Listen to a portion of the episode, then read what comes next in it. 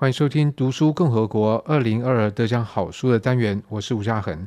今天所介绍的这本《台湾恶地志》，其实严格来讲算是二零二三年，也就是今年的奖项，因为它是今年的国际书展的得奖的大书。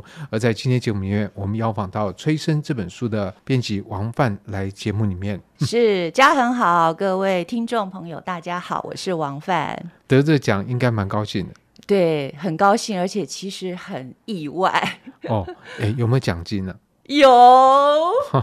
其实我就是一开始知道得奖消息的时候，是基金会的同仁哈打电话通知，嗯、那时候我还以为是诈骗电话。啊、这这个通知是私下通知还是？对，就是私下通知，哦、因为在正式记者发布会之前，他其实是不不希望太多人知道嘛，嗯、那就只有得奖的人知道。比别人更早知道吗？还是得奖人都会知道？得奖的人会先被通知，但是我还以为你是特别特别更早的一点。就是比如说发布会是礼拜五，啊、我们礼拜一才知道，所以那时候就想啊，是是这样吗？是真的吗？会不会是诈骗集团电话？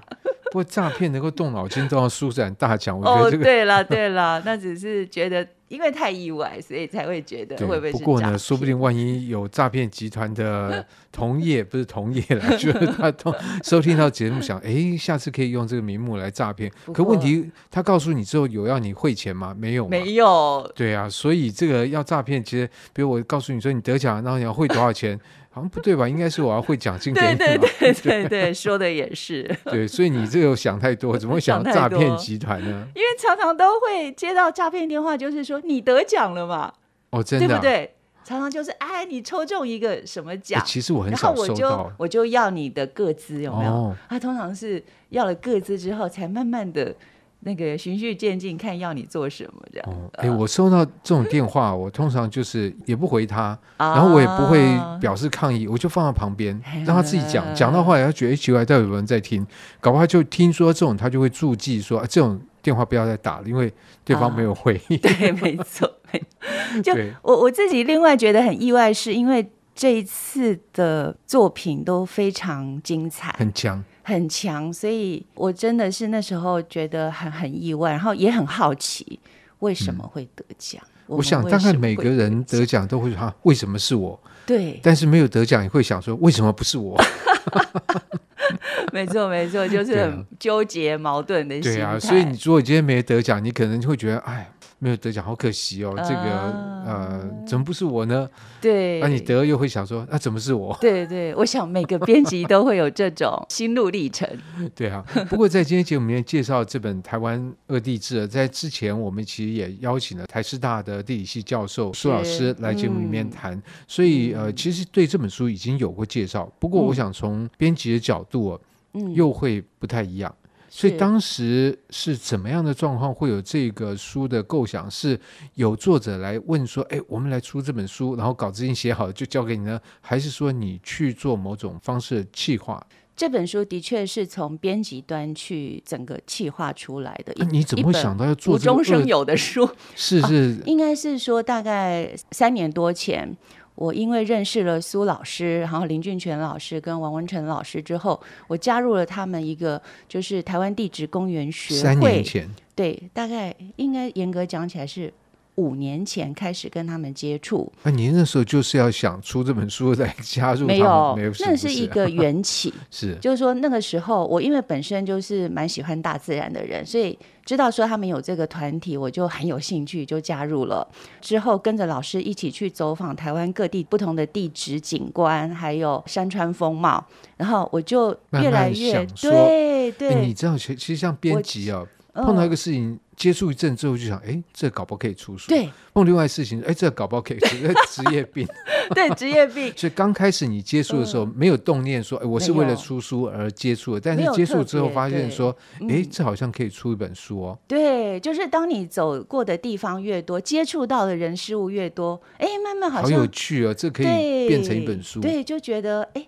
恶地，我以前真的很陌生，嗯、但是因为去，我相信很多读者也都很陌生。去过高雄之后，经过老师的解说，然后亲自去摸了这些泥岩，认识了这些社区的，就是热情的人、啊嗯、居民之后，就觉得哎，好像可以来策划看看哦，就是可以写出什么不同角度的关于台湾地。可是那是三年前你开始动念想要出这个书，想要出二地的书，然后过了三年之后才终于生出来。所以中间我想想必是不堪回首啊。其实也还好，还好。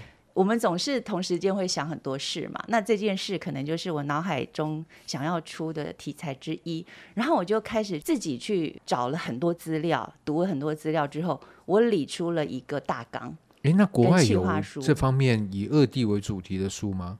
都是学术教科书，可是有给一般的读者吗？几乎没有。像我用 Badland 去 Amazon 查，大部分真的都是国家公园、嗯、或者是学术性的作品比较多。那像这种科普书真的是附带题，你这有没有想把它翻成英文啊？变英文版哦？因为这本书其实是针对一般的读者嘛。对。然后我想这样的一个题材，不仅是说对于中文的读者来讲有意义，事实上这也是另外一个角度来认识台湾。所以是是呃，给你另外一个新的 困难工作来出这个英文版。哎，嘉恒这一点让我开始思考这件事。我又又给你那个，给了你一个，说不定我们就说不定我们透过书展大奖，因为他会到国外去参展。那如果说碰到有兴趣的出版社，就有机会可以让它变成不同版本的书。如果到时候那个版税要分一点哈。啊，没问题，没问题。对啊，那讲回这本书的这个三年的过程是发生了什么事情？就是像刚才跟嘉恒分享，一开始我有这个 idea，我就开始自己去 study，我就好像一个研究生一样，开始去找资料，然后去访谈老师，因为他们在这部分做田野的经验很丰富，然后就问他们说，这样的题目成不成立，有没有东西可以写。那除了三位老师之外，当然还有陈文山教授，因为他也是地质界的大佬，是对于泥岩二地非常娴熟。所以其实我有采访过几位老师之后，跟他们讨论大纲，大纲确立。哎，他们不会把你等下呃跟你讨论过程里面把你当成研究生，就最后变成一本学术的书，你知道？其实不会耶，因为老师们，我觉得他们的观念很好，他们知道我们的目的不是学术。对，不然的话就是哎，现在讨论哎，你的研究方法是什么啊？对，你的什么要用什么样的东西啊？然后最后最后就变成一个学术类的东西。是，但其实并不是。不会，我觉得老师们都很有观念，因为他们知道。我想也是因为他们的这个研究二地关系，然后跟当地的人很多的沟通，所以他不是那种我们一般以为的说活在象牙塔。没错，没错，嘉恒，你的观察真的很正确，因为老师们都在做科普演讲，他们常常是去对。什么都不认识的人讲话，嗯，所以他们所以他们知道一般人不懂的点在哪里，对对不对？不然的话，其实学者常常哇讲三分钟，他已经到外外太空了，对对对，我们都还在地上。他要用一两句很简单的话告诉你什么是泥岩恶地。哎，那这样的话，这本书应该很容易啊？怎么弄三年呢？呃 大纲出来才是开始呢，因为我要开始组成团队嘛，团队就是谁来写。写哪一部分？对，所以在邀集作者的过程中，其实也是颇多困难跟波折。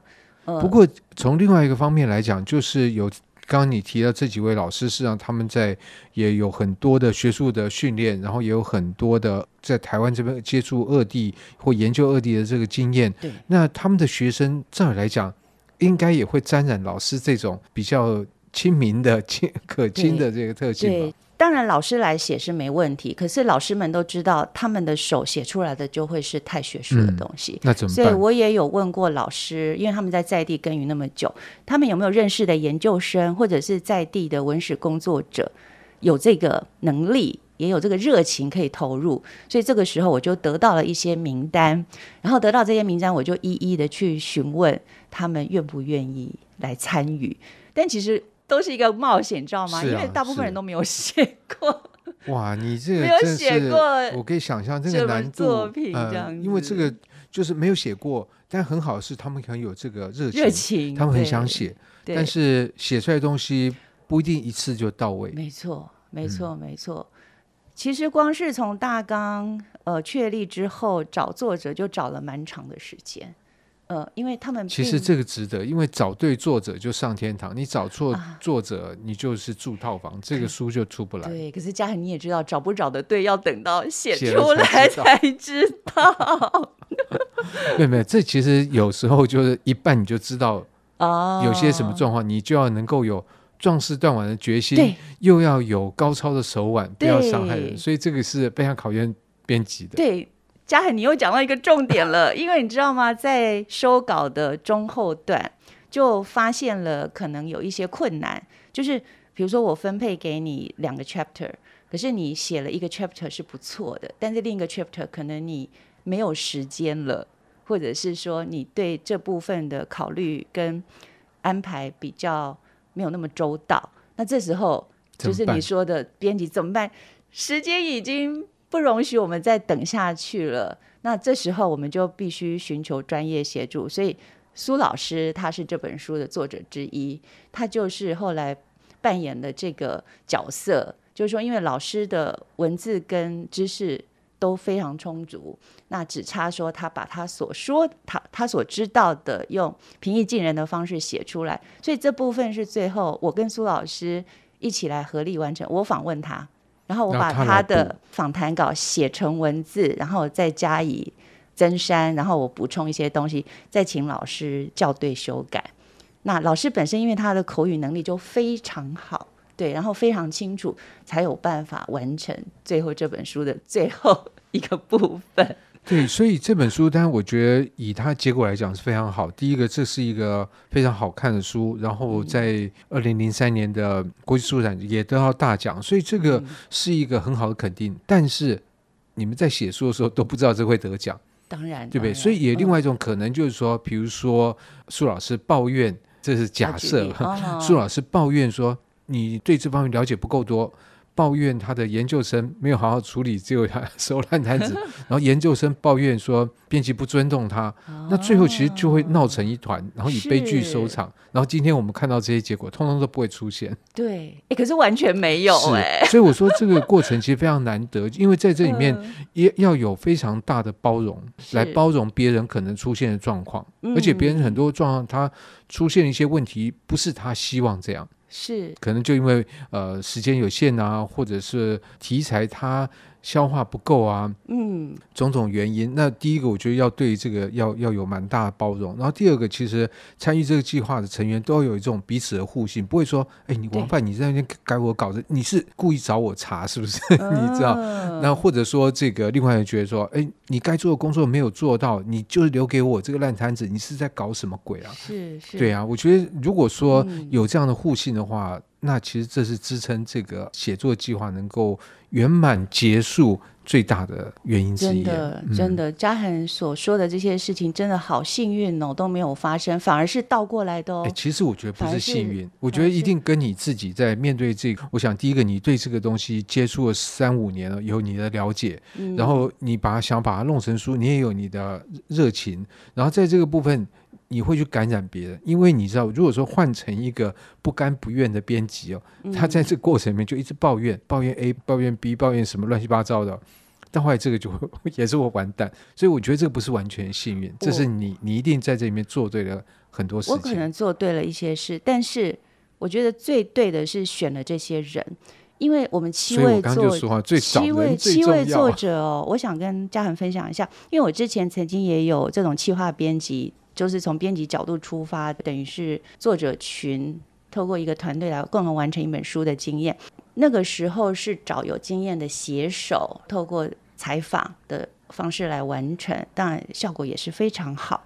但是我自己的感受是就没有了，嗯、就是说后续对于土地上面的议题持续的关注以及蹲点这件事会被切离。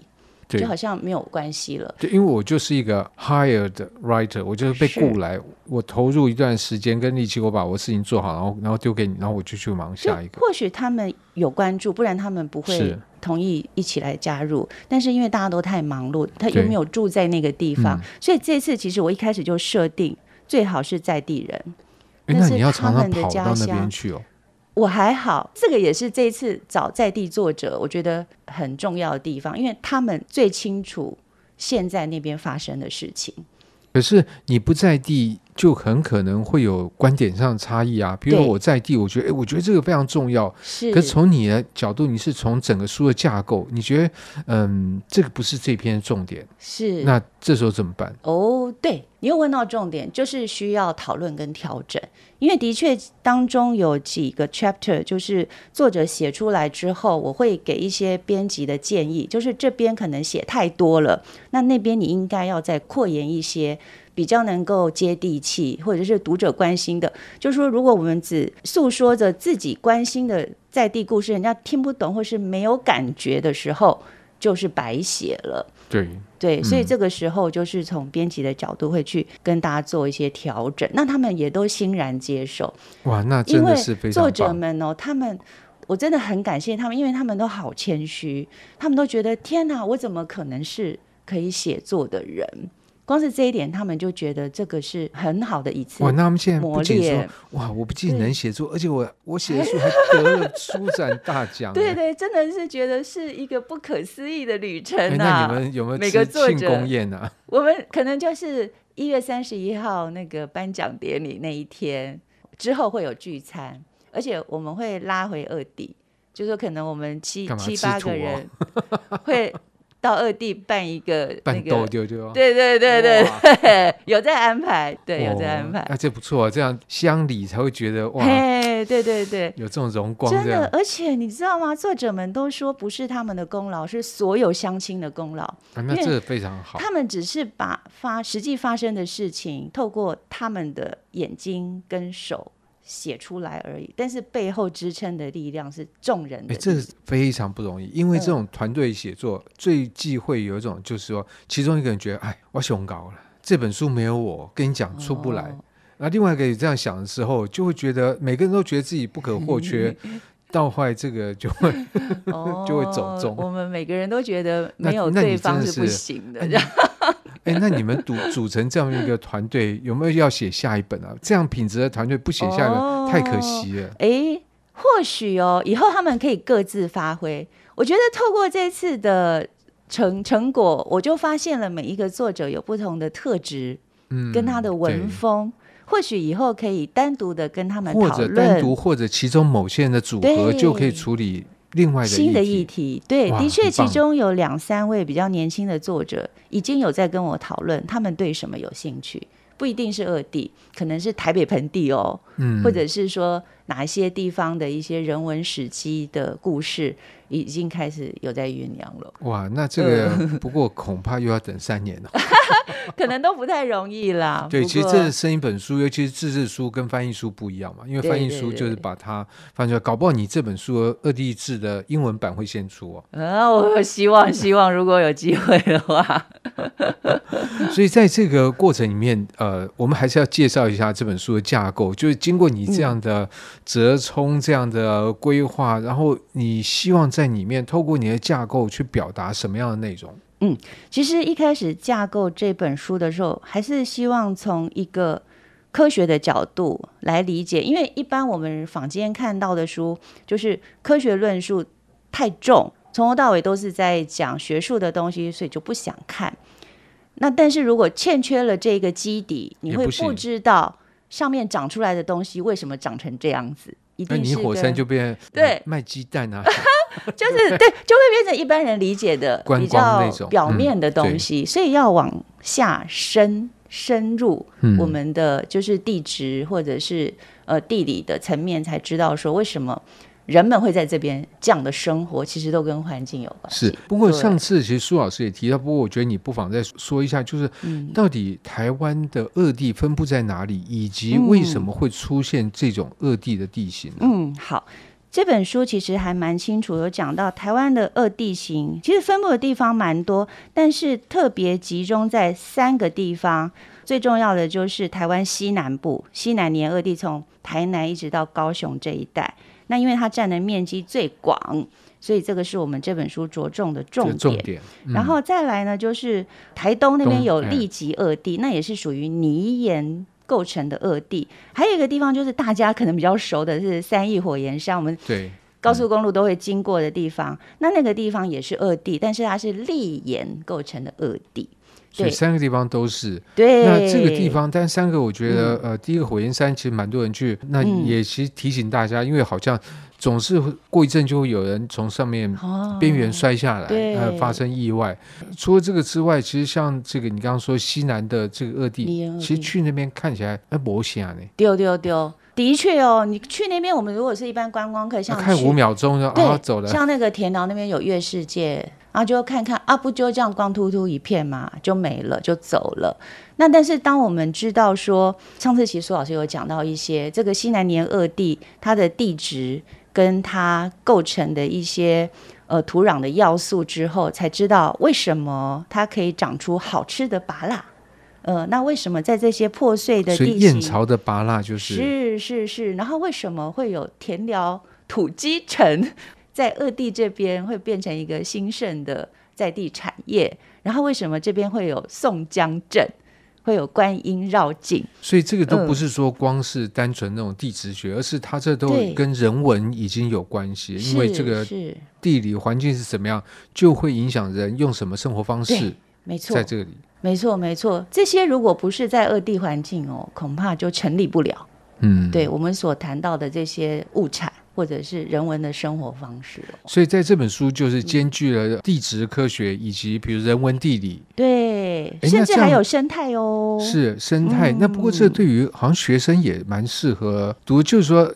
我们了解台湾其实很多方式来了解，我们当然可以用吃来了解台湾，台台南吃什么小吃，各地都有不同的小吃等等。嗯、但是其实从地理学也是理解台湾很好的方式，非常是非常是对。其实我觉得地理应该是我们每一个人的必修课。其实本来已经是必修，但是大家都要背背背、啊、没有学好哈。对。